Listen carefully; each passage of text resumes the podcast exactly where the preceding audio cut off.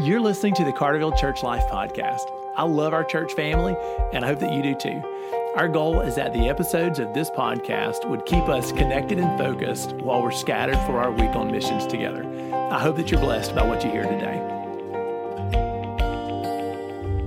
Hey, church family, welcome back to the podcast. I'm so glad to have you today, and I'm really excited about this podcast episode. So, today we're going to hear an awesome testimony about what God has done in the lives of one of our people. And so, uh, Janie, I just want to introduce you to the church really quick. Church family, this is Janie. Janie has been worshiping with us for several weeks now. She uh, she's been a blessing to me and to several others in our in our church family. But God has done a tremendous work in her life, and she is boasting in the hope of the cross of Christ. Um, she's actually going to be baptized on Sunday, and uh, Janie, I got to tell you, I'm really I'm excited already about thinking about your baptism. That's awesome, and so it's my joy to get to introduce you to the church. Thank you so much, Pastor Ben. Uh, I'm really excited and looking forward to Sunday um, with this new journey that I that I'm following with Christ. Uh, yeah, you know, uh, Janie, that's it, to me. To me, the day of a person's baptism, like that day when they get to declare the glory of what Jesus has done. I think it's powerful evangelistically. I just also think, hey, God deserves credit, and so I'm excited to give him the credit. Now, you were willing to go the extra mile, and I appreciate that. You were willing to come and sit down so that we can share your testimony, and hopefully, other sisters and brothers can cling to the hope that Jesus Christ has worked in your life. So, if, if you will, Janie, I'll just get you to share your story. And maybe at the end of it, uh, we'll see how God can use this testimony to build up the church and to give hope to some others. So, Janie, do you mind just sharing with us the story of what God has done in your life? Absolutely.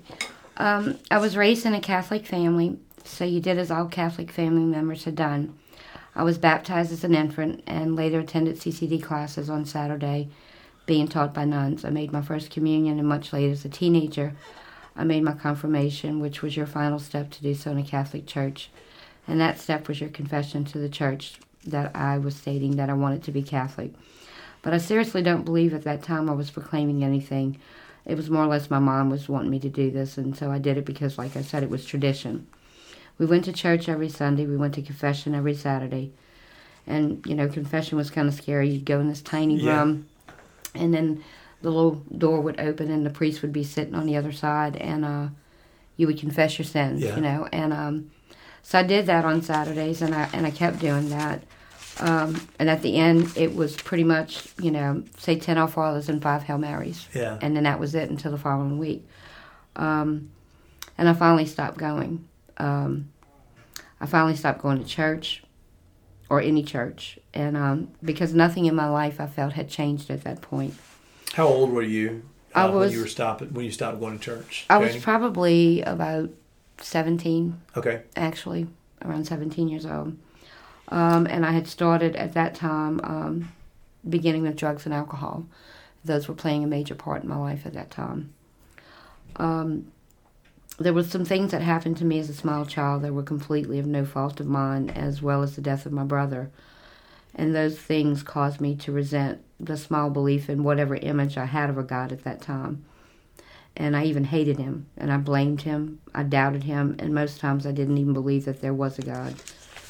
Um, my whole life, I've always tried to fit in or be a part of something, and it's always been that way for me. And I can better explain it as being like a square peg trying to force myself into a rounded hole.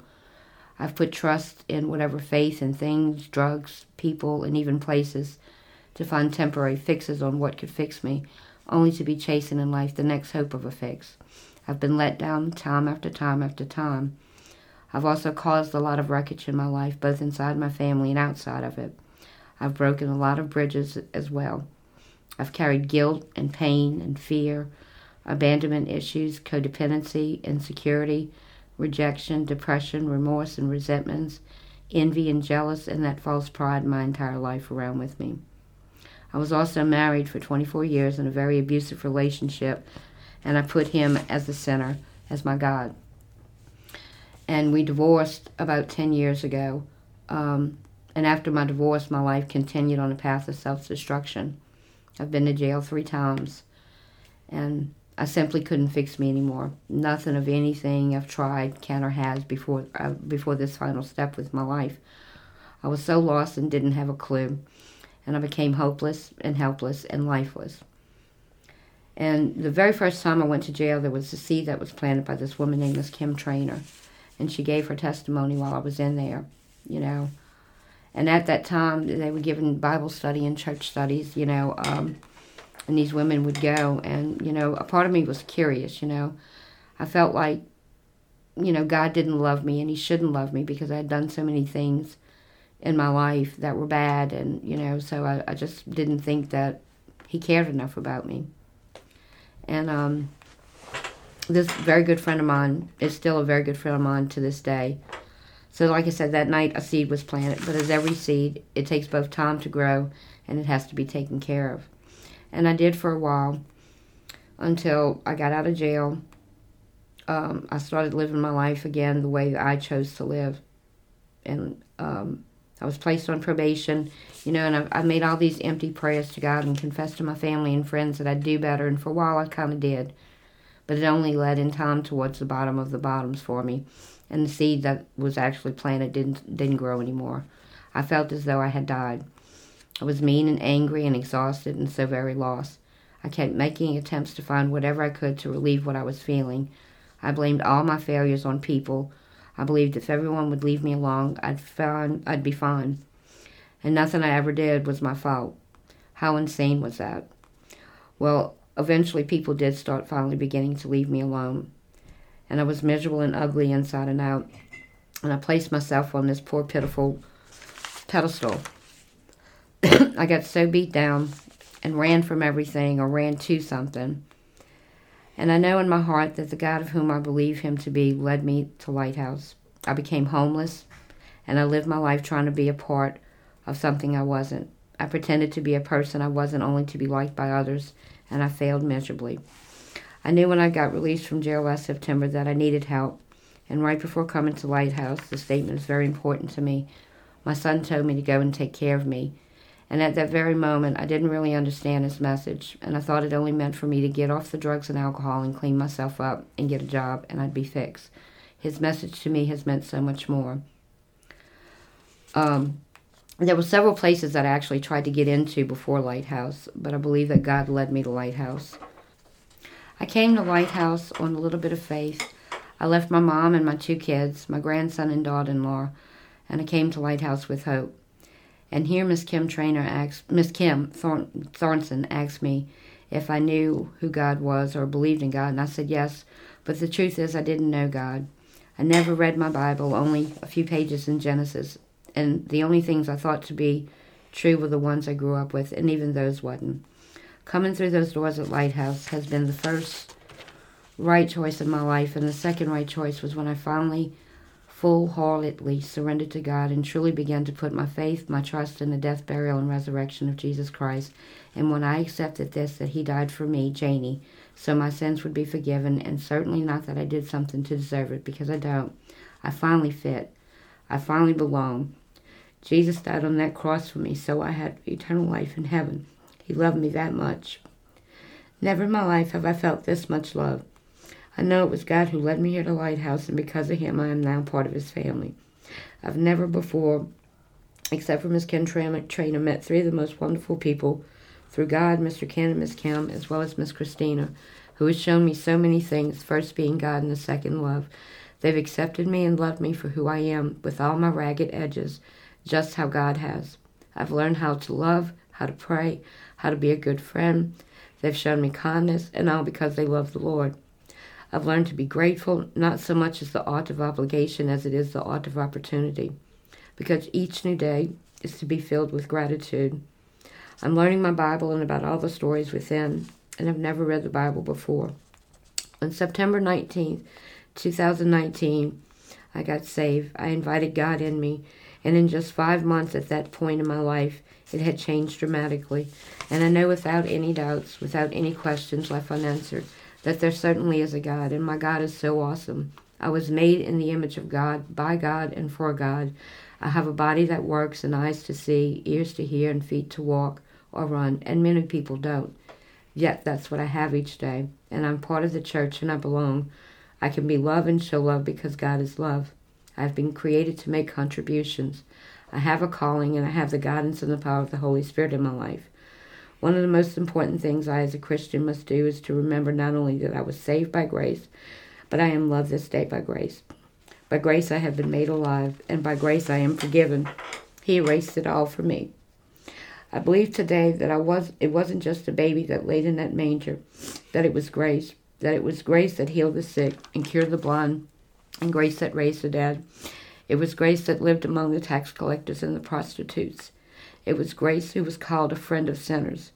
And it was grace that rolled that stone away. And it's grace that now sits at the right hand of the Father. And it's grace that will one day come back for me. He alone is the only one I trust and believe in.